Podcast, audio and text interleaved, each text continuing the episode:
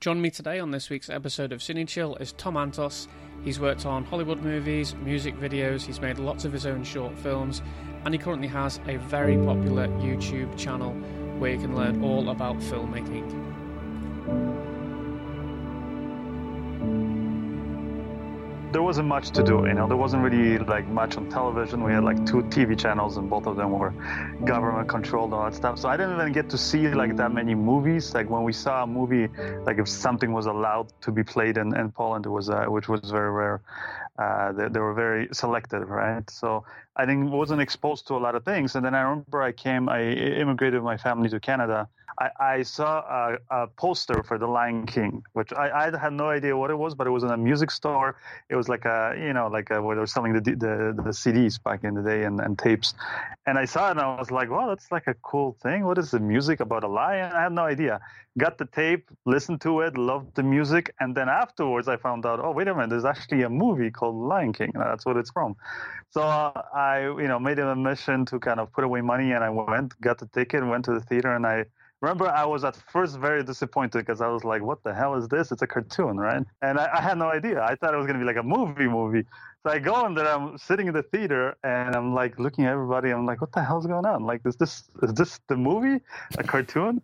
And again, in Poland, I didn't really get to see too many cartoons. They had like some horrible Russian cartoons, like again communist propaganda that I, that they made us watch but that was it. So I, I wasn't really exposed to it but I kind of sat through it and I remember by the end of the Lion King I came out of there changed. Like that was my moment I think. I had like tears in my eyes. I think the story you know and that movie and and everything. And I kind of almost forgot the fact that it was a mo- it was a whole film but it was all done, you know, through through 2D animation, to, through drawings.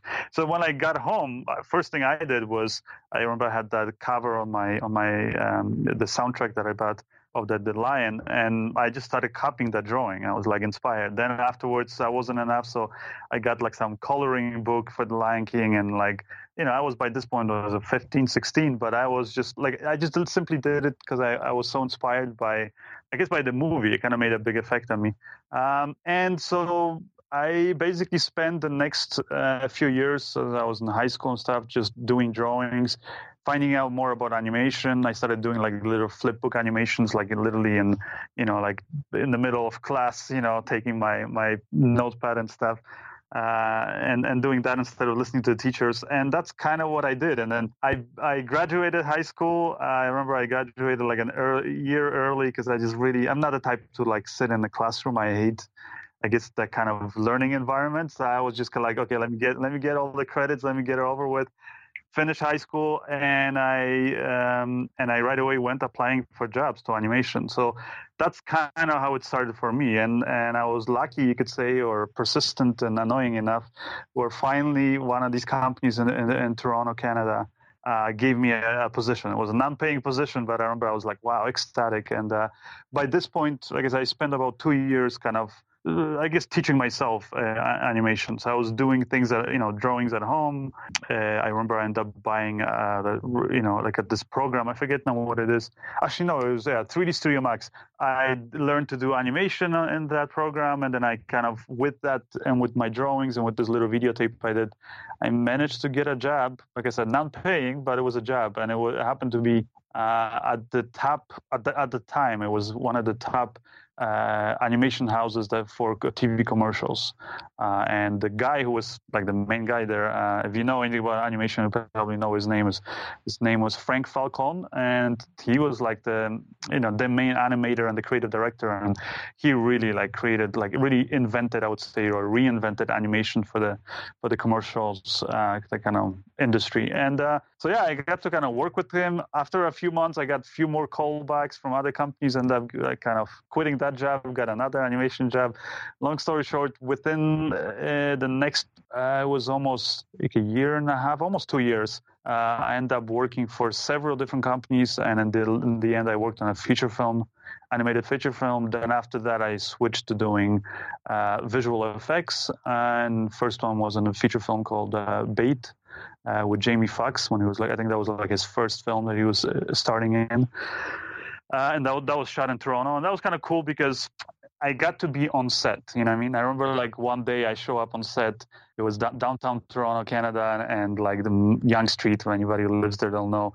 You know, it's I show up there, and then like the whole street's closed off. They had this 18 wheeler on its side, and they're like have these cranes, and they're pulling it down the street, and it was just like the whole environment was cool. Like you know, um, yeah, like for me, that's like, I guess kind of what I fell in love with because different people I think like different aspects of filmmaking, but that's really what it was for me. And and it was um, yeah, it, it was just like a cool experience. Like n- not even for the like you know at the beginning you always get a little starstruck and all this stuff, but that goes away very quickly because you're working with those people every day.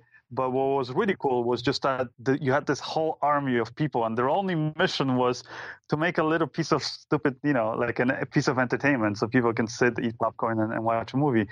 But everybody, you know, was like at the top of their, their their game, and and yeah, and so I loved that experience of being on set. But of course, very quickly I realized like me, you know, just becoming a director is easier said, said than done. So I had to still pay my bills. I had to somehow kind of get my way around. So I continued working. I, I did basically uh, visual effects and animation for like the next few years, uh, some for television, some on feature films.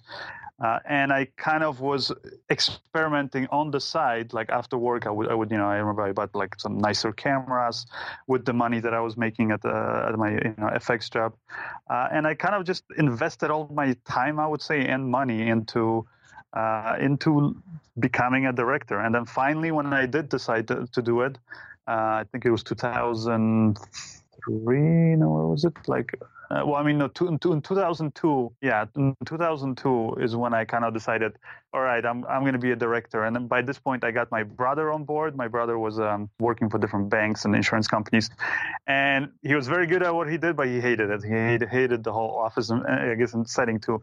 So I told him, hey, you want to come join me, make zero money, and you know, make films? And he's like, sure, let's do it. So so he joined me and we wrote a script. Uh, in 2002, we shot this. It was a, our first feature film that we kind of self-produced.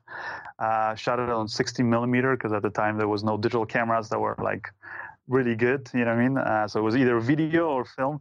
So we shot it on film, um, and yeah, and then from then we just never looked back. We kept on like we kind of that's how I would say our production company started. Uh, we did have we did do like a little test film. I remember like a year before that in 2001 while I was still working, and I, that was a good encouragement because we did it very quickly. Like on a weekend, my brother was one of the actors, uh, and I remember that I that we put it and it was in the Montreal World Film Festival had a premiere and actually got written about in newspapers. So we were like, oh, wow, it's really cool. Then because of that, we knew some people at the festivals. Our feature film that we shot got into Montreal Film Festival. Uh, also had a nice premiere there. Had like some actually celebrities and stuff come to our premiere, which was uh, amazing. I was nervous as hell, but yeah, we got through that. Uh, and I just remember that like then then it kind of also hit me the whole business side of things, and that, that's where I would say that's where a lot of filmmakers, you know, because now I'll, I'll tell you if you want to start as a filmmaker, it's much easier than when I was starting. And I'm saying this because now starting, like I said, it was just expensive. There wasn't a lot of, you know, like just getting the equipment and stuff. There wasn't a lot of places where you could get affordable equipment. Uh, also knowledge, like there wasn't many places where you could find knowledge. Like literally, I, you know, like I just took whatever I learned while I was on set doing visual effects and kind of took that, and then the rest I kind of just experimented, and that's how I kind of learned to, to, to I guess make my own films.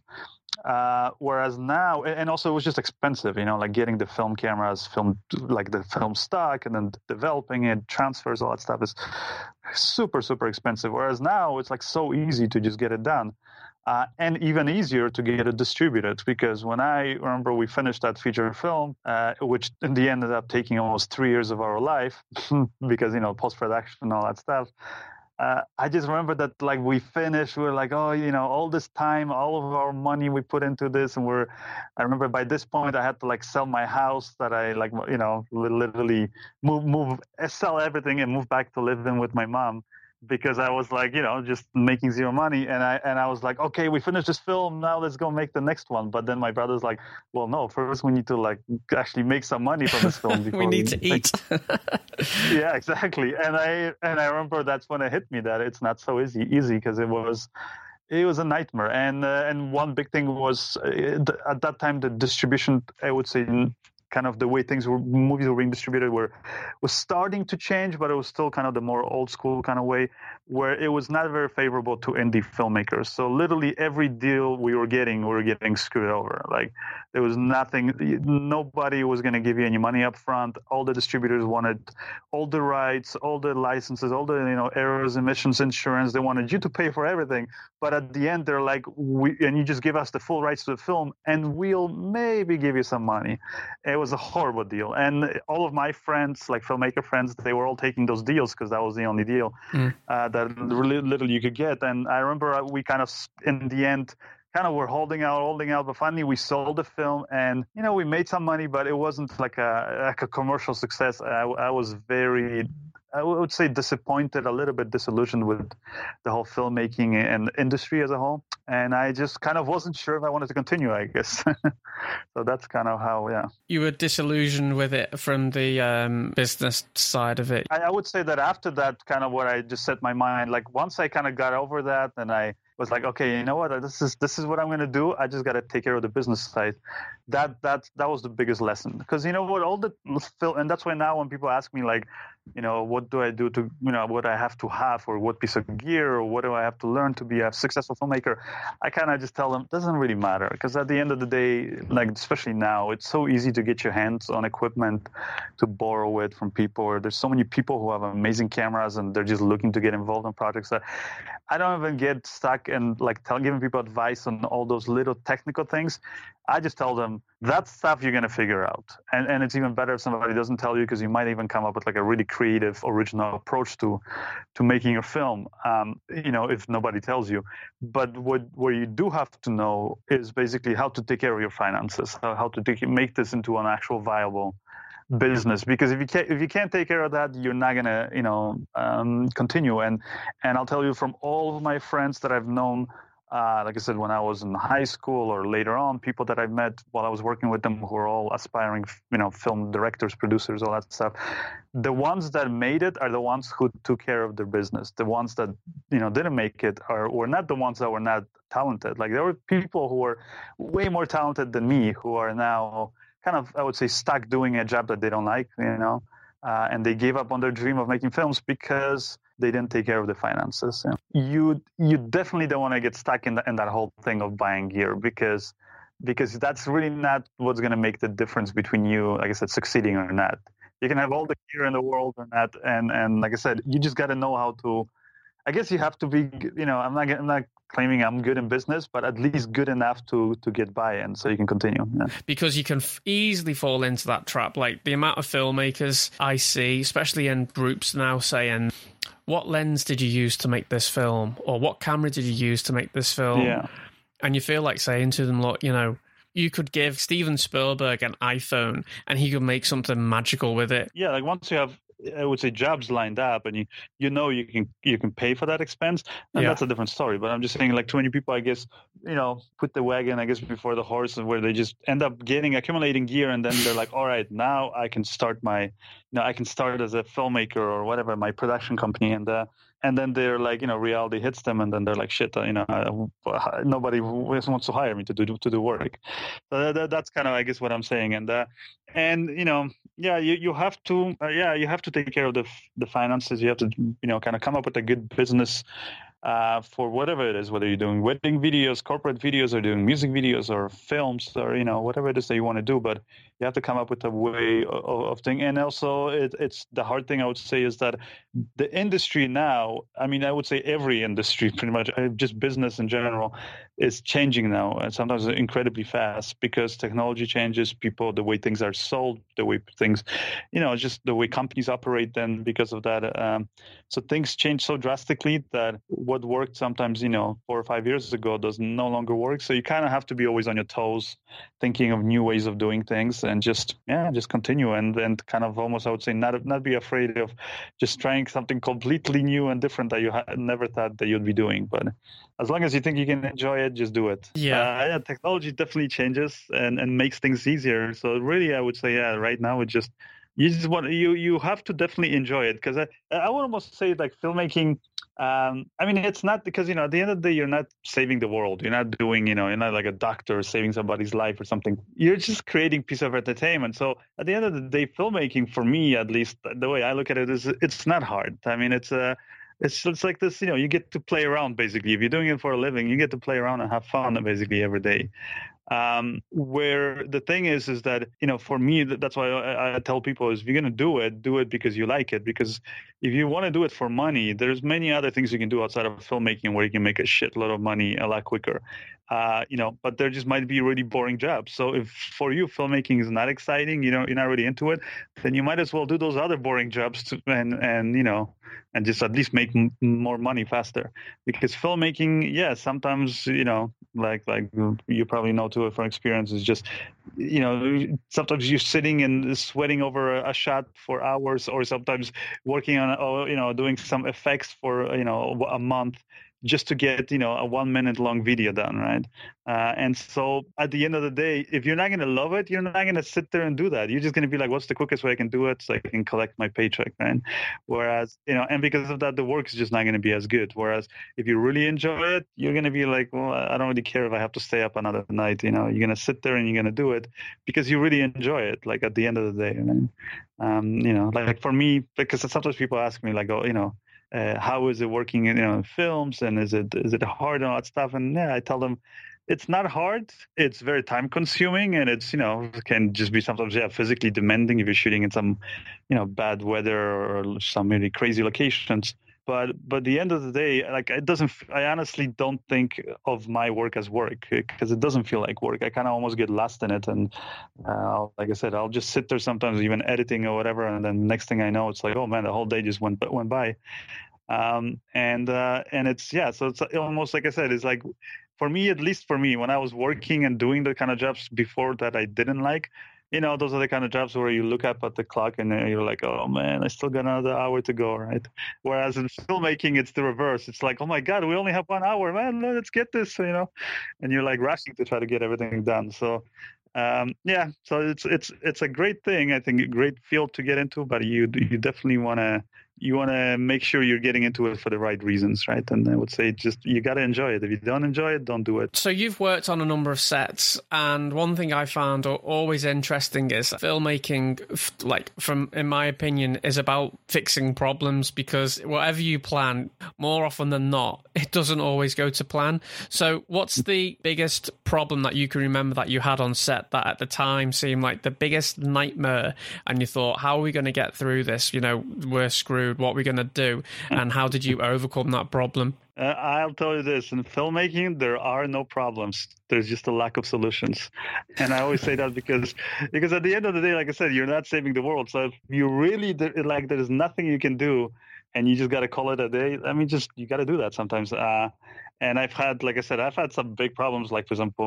remember my first feature film, you know, that I uh, was directing and, and produced it myself uh, with my brother uh, we were shooting and like a few days into the, the you know into production we our camera basically died on us. The, the motor it was like this old Arriflex camera and the motor died and like literally each time i would start it up it would just eat up the film it would just get stuck. And you know, we were like, oh shit, what do we do now? And you know, you got everybody waiting, looking at you, and, and the actors and everybody.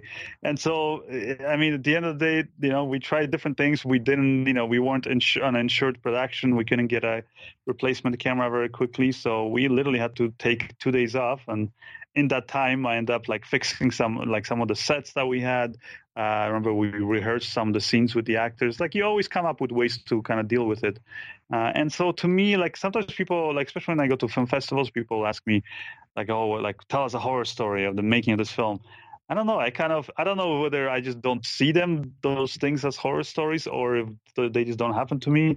But I never really had anything like really really bad happen. I mean, I had I remember I was doing a this was like a little YouTube film that I did like when I was getting into YouTube uh, where one of the actors um, was just running and like none, none of us even noticed it. He was just running. He fell, got up, continued the shot, and then after we, you know I yelled cut, he came to me and like his ribs were broken.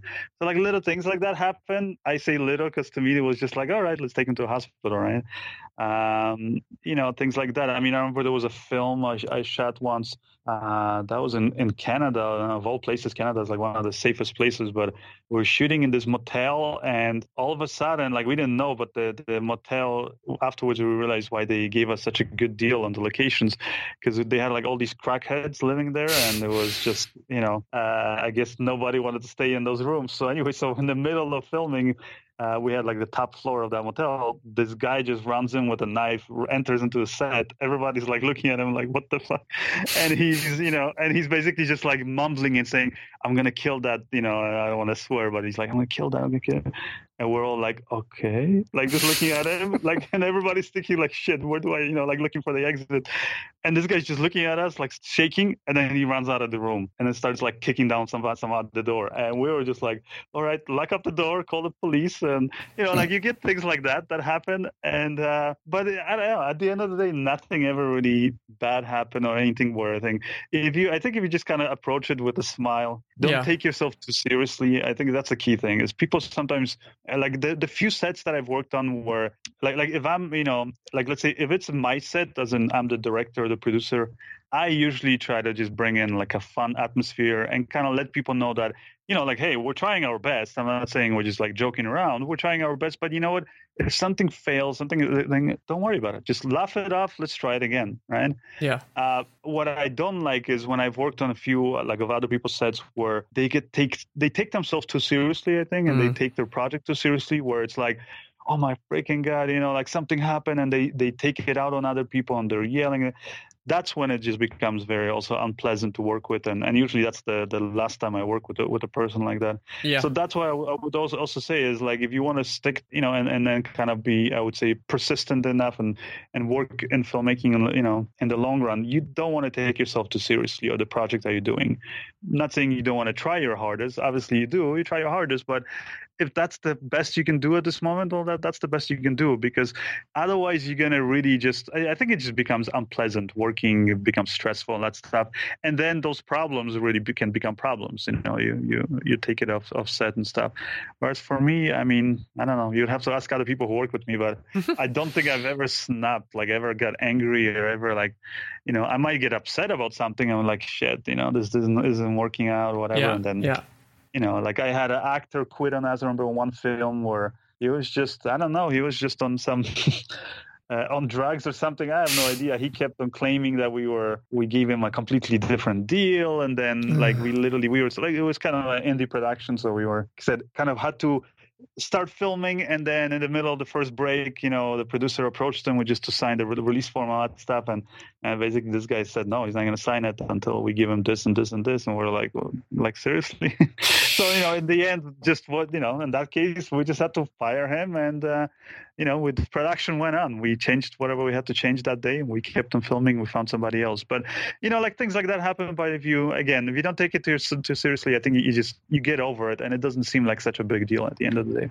Yeah, when I was no. working on Unsettled, I wanted to look like classic kind of films that you know I really love. I didn't really want it to have a handheld look. I liked dolly movements and stuff like that. So we built. Well, I end up buying because again I can't build anything. So I end up bought this like thing thing on eBay that was basically a skateboard, but it worked fine. That was kind of my film school that uh, making that film because, as I say, it was the first real attempt at doing something where you know I did pre-production and all this, and part of the pre-production was you know getting a good location, and then my uncle kind enough let me use his house. He had this like spur house attached to his house, but it looked nothing like what was drawn up. And like the in the film the whole idea was you know the characters getting trapped in these rooms. Well this house had no rooms. It was all open plan. So we had to fake stuff so we could only shoot one way. And the other thing was it was a horror movie. And we started shooting at the end of May, which was when it started to go light in England. So it wasn't going dark till 10 o'clock at night. And I'm asking crew to get to the location at 5 o'clock. So now, if I had been earlier on in the year, like by 7 o'clock, it's black. Come May, that's not the case. So your shooting time just shrinks. Yeah, and, that's actually one like very also important thing to, I'll say to learn and kind of you know, I think you can only learn it by experiences it's time management. I mean, I remember I when I spoke to uh, Shane Hurlbut, uh, the, the, DP on, um, I think it was in Terminator Salvation with uh, Christian Bale, where oh, yeah. there was a whole incident where he, he got yelled at, right? Yeah. And when I asked him, you know, about it, he didn't really want to talk too much about it, but he just told me he's, he's like the biggest lesson he's learned, and it took him a few feature films to to to realize that was that uh, how he the way he put it was you know when the train has left the station you better be on that train. And literally what that just means is like if the director of the actors if everybody's ready and you're like one of the departments you're holding up the whole production then the thing. So you have to like you have to give yourself kind of a deadline. And so if you are the director or the or you're running the whole production, then you got to give yourself like like I said, you have a shot list, but you got to also uh, divide that shot list into actual like let's say you know like the the schedule for that day. Mm-hmm. So if you know you're starting at 5 p.m., you know by 6 p.m. you got to have this shot done. By 7 p.m. this shot, and you got to have that, and you got to stick to it. And if you're not getting that shot you then you get the best version of that shot you can and you move on and you move on.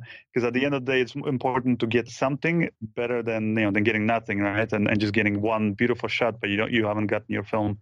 Uh, and and that's something also that i've uh, i guess you know takes to that's something that you learn kind of I think just from experience. So it's going to take a few projects, uh, but but I think if you are conscious about it and you're going to stick to it, then you're just going to also realize like sometimes you know it's going to you know it's going to get on your nerves because you know you're going to be thinking like damn it if I only had like another half hour I can make this look epic. Mm. But that's the whole thing is you know if we all had unlimited time then yeah everything would look amazing. But that's how every film is done, and especially those big big films where they really cannot push it. Like that's something I think a lot of indie or people who are just starting out don't realize. It, a lot of I think the misconception, and maybe for me it was different because I I started my filmmaking career working on big budget like union sets, uh, whereas a lot of people start on indie projects, and I just, you know, I, I now actually choose to work on a lot of indie projects, and I love it because of the fact that it's so laid back. Uh, but then it's funny because I'll talk to people there who are like, oh, you know, I wish I could work on this big Hollywood film, or one day I'll be,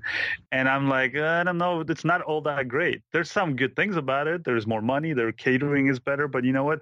there's things where trust me if you're the director or producer on that film you are going to be so much more stressed because i remember when we were shooting and you know sometimes like literally everything is set up all it's going to take is like 30 seconds to just go and to get this last take and we're done.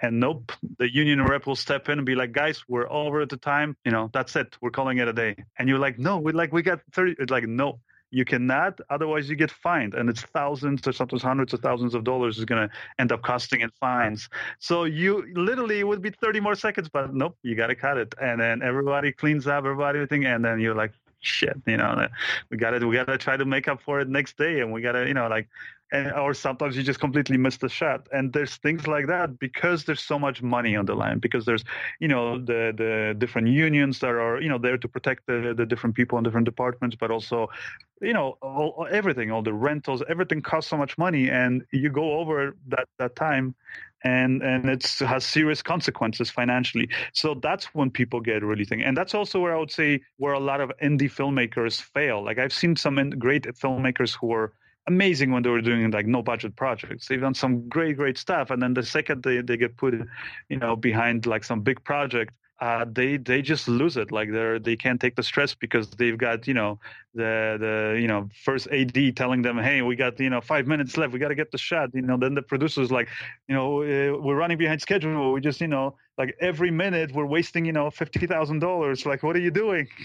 And so they're thinking about all these things and it gets to them and they can't and and then the worst thing is if you're thinking about that you then you're not being as creative. You're not thinking about okay is this a beautiful shot? Is this looking good or is this serving the story well? Um, and that those are the things that you kind of at the end of the day as a filmmaker you know like you you want to be you know like you said planned.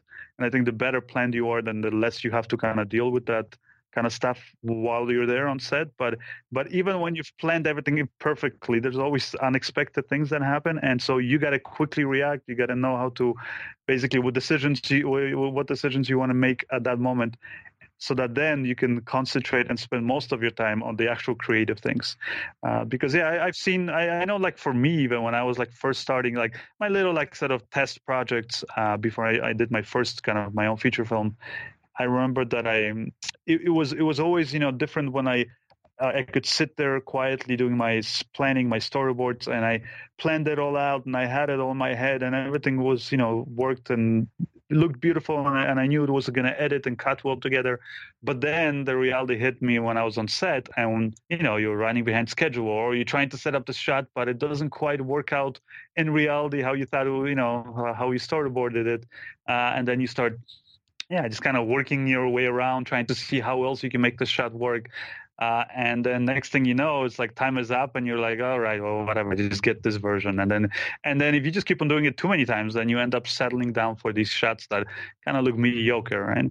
So, you know, but like I said, you do have to. I mean, you have to move on with the time. You cannot just sit there forever. So because of that, that's the hard thing. That that's where you you really also start realizing how you gotta time manage yourself and and really know where you want to spend the time deciding and doing things and where you just got to zip through it and things so. And again that those are things that you will never learn ev- and i mean never ever learn by reading something or watching people doing things on youtube or whatever or or or even even doing things in film school. Those are things you're only going to learn on a real production so. What would you say is your favorite aspect of filmmaking? I think the the, the most is being on set and then the, there's another aspect where I don't really enjoy too much the post production. Like if I have to sit there myself, if I got somebody editing for me, that's a different story. But uh, but what I do enjoy is in editing, especially like towards the end of editing, once you have the assembly cut and you know and all the rough cuts behind you, when you're kind of putting the final kind of touches, and then even when the sound is still rough and there's no music when you play it, and you kind of because that's when you're really kind of seeing okay all these months of planning and you know sometimes even writing the script and then shooting all that stuff finally comes together on screen. You're like okay this is how it looks. All right all right. You know you're you're seeing what you created uh, and because then you know after that yeah you're gonna put the nice color grading you're gonna put you know the nice sound and all that stuff and you know that's gonna make it that much better but i think that moment like just towards the end before you, you're gonna lock the edit that's kind of what i like the most because you're you're kind of really seeing it for the first time come together it's for me at least yeah the most exciting. What type of genres do you like to work? I kind of like all genres. I'm not too big into like really kind of like when things I don't mind horror, like a good suspenseful film, but I don't like stuff that's like very gory, bloody, that kind of thing, like over over the top kind of violence, and uh, don't usually enjoy it. But then again, there's some films I like of Quentin Tarantino, so you know, like his, and I'll tell you, I, I, don't like the the gory parts of his films. I do love the dialogue and things like that. Uh, so I think it just comes down to the film. I mean, I'll watch right now cartoons. I'll watch, uh, like I said, movies for kids, but then I'll watch something very serious and some dramas. And I love especially like historical movies. Like, yeah, it just really comes down, I think, on uh, it comes down to the story. I don't understand it when people say I don't like sci-fi or I don't like action. If it's a good story, the genre shouldn't matter. If the story is really good, yeah. you're not even going to think or even notice the genre. You're just going to watch it because it's like it just pulls you in. A good story pulls you in. And I was proven wrong because, uh, like, I've totally contradict myself now, but I've never been a fan of war movies. And then when Christopher Nolan announced he was doing a World War II movie, the first thing I thought was, oh, I'm not going to watch that. I don't really like World War II movies. And then I saw the trailer and then I thought, yep, I'm going to go and see that. And now I've seen Dunkirk three times, and it's probably my favorite film of this year. I almost rarely ever go to the, the, the cinema. Like, it's just, I just don't find the time. It's like I either you know, either I'm working on films, and then when I have a bit of free time, I just want to like get away from everything that has anything to do with films, and I'll just like spend time with my family or something. So you're not just a filmmaker, but you've done very well at the whole YouTube game. How did that come about for you? When did you decide, okay, you want to make, you know, reviews, you want to help people? Well, how I got on YouTube was kind of almost by accident. It was when YouTube was starting out, and uh, and I think it was 2005. I think I opened my account 2006, though, purely just to show my work to some clients. So I was uploading like some rough cuts and things like that. I wasn't really, I guess, like I, am not the first one to like embrace the latest technology. I'll, I'll mm. admit. So I wasn't the first one, you know, to really even see the potential in it. Had I seen, I guess, I would have been more active. But um, so I was uploading my work for clients to see, and then just so happens that other people were seeing it. That wasn't, you know, that was back in the day when they didn't have like unlisted videos and stuff, and uh, and people were leaving comments, just kind of because they saw. I guess some people saw like different versions I would upload, so they saw how the work progressed, and then they were like, "Oh wow, you know, I like how you did this now and how you changed this. You know, how did you do this effect, or how did you get the lighting in this shot like that?" And I was like, oh, wow, that's who the hell are these people, right? so, uh, and then there was more and more questions. So finally, I, I did a video on purpose to kind of uh, just literally for the hell of it. I, I, remember I had like some time off, and me, I always find things to do. I'm like, I'm never bored. So uh, I did some video for YouTube in 2009. I think it was like the first one, which was kind of like a tutorial about like something about the cameras and uh, and I just put it up there just for the hell of it. Um, and people saw it, really liked it, shared it. Asked for another one, I did another one, but I, I, would do them like once every month or every two months. Like I wasn't really, oh hey, you know, this is something I want to do. Yeah. Uh, and then that kind of dragged on. Like 2010, I did a few, and then 2011 finally, uh, because yeah, I think some so, so at the beginning of 2011, YouTube sent me like an email saying because that's when they were you had to be approved for this whole like uh, you know uh, program. And they, they were like yeah you know we'd, we'd like you to become a YouTube partner. You can monetize your videos. And, I was like oh that's interesting. So I was like sure. Uh, you know got all excited. I remember the first paycheck came which was literally like a dollar something. And I was like oh great. I'm like yeah, I don't know if I can do anything with it. But then my brother um, my brother kind of looked at it because we had a production company and we were by this point doing music music videos and like different things. But you know, we would produce usually like at least one of our own films per year. Plus, we do music videos and things like that. Uh, and um, and then my brother, I guess, also saw the potential, and he's like, hey, maybe if we did more of these YouTube videos, we could actually that could be a part of the business. And uh, and so we kind of 2011, we we said, okay, let's try this and. Uh, and that's really where the channel grew. I mean, I literally went beginning of 2011. I had like 500 subscribers who were like somewhere around there, like just random people um, went, you know, like jumped up to within just a few months, it jumped to like 70,000, I think it was. And it, and it was because we kind of said, okay, we're going to do this as a business. Um, and yeah, and so we, I guess, just did videos. We did some collaborations with some cool people who were like at that, at that point, at least they were like number one and number two, whatever. So, so we, we got, we got to do some cool projects. Um, but then I also kind of, like I said, after 2011, I kind of was like, eh, I, I don't really want to be just doing just these very very long, like like short short form uh, kind of YouTube kind of projects. I don't mind doing them, but I also wanted to do like other things and and be able to take like two months off and work on a feature film and stuff.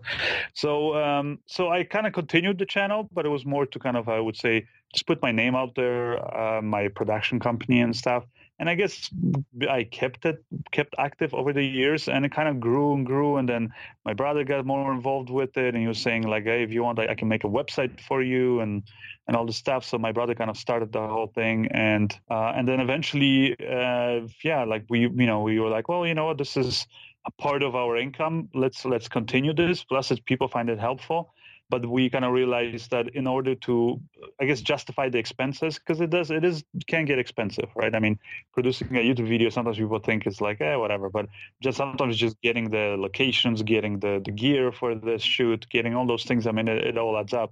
And just spending the time like if you know if i have a job where i can make you know a few thousand dollars in a week like it's it's you know and then i put take that week instead of doing that and I spend it working on a YouTube video, you kind of have to justify those expenses. So, um, so what I end up doing is, uh, yeah, we kind of realized, well, one way of doing things is by um, doing, you know, gear reviews and, and having basically uh, associated links. So whether it's Amazon, eBay, or like uh, different camera stores and things like that. And this way, people, you know, they, they don't pay any any more than they, they would otherwise. In fact, we can many times we find people deals and we find uh, give them discounts and stuff. Uh, from the manufacturers. Plus, we make a little bit of, you know, like one or two percent on each sale. So it, it all adds up. And so then that's when we were like, we can make this a viable business. Uh, and so that's when we kind of continue doing YouTube. But it's still not like the main thing really that I do. Uh, but it, it, it's a big part of it now. It's a much bigger than than what I was doing before. Um, and it's um, yeah, it's kind of interesting. It's what's what's gotten interesting is that I remember when I started doing like the gear reviews a few years back. It was uh, part of me, I enjoyed it because uh, that's part of filmmaking that I really enjoy, like just playing around with the gears and you know, like maybe some filmmakers are like me or maybe they're not, but I do. I get excited about like some cool gadgets, some new lenses, things like that, right? So I I love that aspect. So then I thought, well, uh, maybe the you know I can have fun doing this and at the same time help people make a better purchase, right? Because not everybody can get their hands on some of this gear. I thought instead of them spending you know thousands of dollars on something and then regretting it, I thought why not do it? So so that's why I started doing it. But I wasn't really sure if the people were really enjoying it. And I kind of now I kind of have mixed feelings. Sometimes I feel like eh, I'm kind of tired and I want to do more like any more reviews of any piece of gear uh, because because I don't think people enjoy it. The other times I'm like, man, this cool new thing just came in. I gotta get get my hands on it, and and then you're like uh, you're kind of fighting with it. So great. So what's the future then for for Tom Antos apart from the next family member arriving imminently? uh, any minute, yeah. Uh, well, after the baby, I think we're uh, the plan is we want to shoot another feature film with my brother, but kind of doing it um, kind of maybe even like we maybe we might even do like a crowd crowdfunding kind of campaign.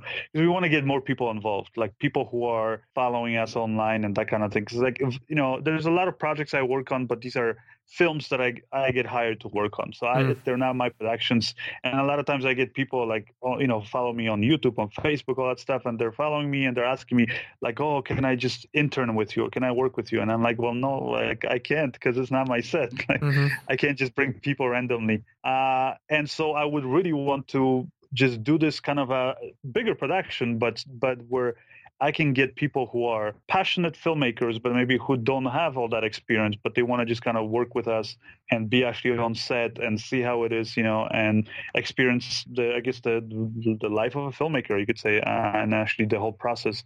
So that's kind of what we're thinking of doing. Uh, how how many people can get involved in that stuff, still don't know, and we're still working on the script, by the way. So, uh, but if it all goes well, maybe by, by the end of this year, uh, that that can go into production. So that's like a like a thing I would say that really excites me. But aside from that, I just continue doing what I love, which is, you know, like I'm um, right now fishing a YouTube video. I'm working on another short film. I got two music videos I'm like working on too. So, you know, just like doing all these things that just excite me. And, and to be honest, I don't have any, I, I don't have these aspirations, I guess, like some people have where, oh, I want to work in this big budget Hollywood film. Because again, for me, it was different because I started my career kind of, I was lucky enough to work on those big budget films, mm. first animated films and than live action films. So for me, I kind of experienced it. It was beautiful. It was great, you know, and there were, there were some unpleasant things about it too. But at the end of the day, I kind of realized that uh, it's I enjoy doing things that are kind of where I'm doing it for myself. And so I have a production company where like I said, like literally, um, you know, my studio is in, in my house, and um, most of the, the, the things I can even do right here in my studio. So I enjoy that. I kind of work on my own terms, and in between that, I travel and explore the world and just, you know, experience life. Where can people see your work then and find out more about you? Just best thing is to go to my website at tomantosfilms.com. That's it. Tom, thanks so much for spending your time out with us today, and you know, good luck with the baby, and uh, I wish you all the best. Thank you.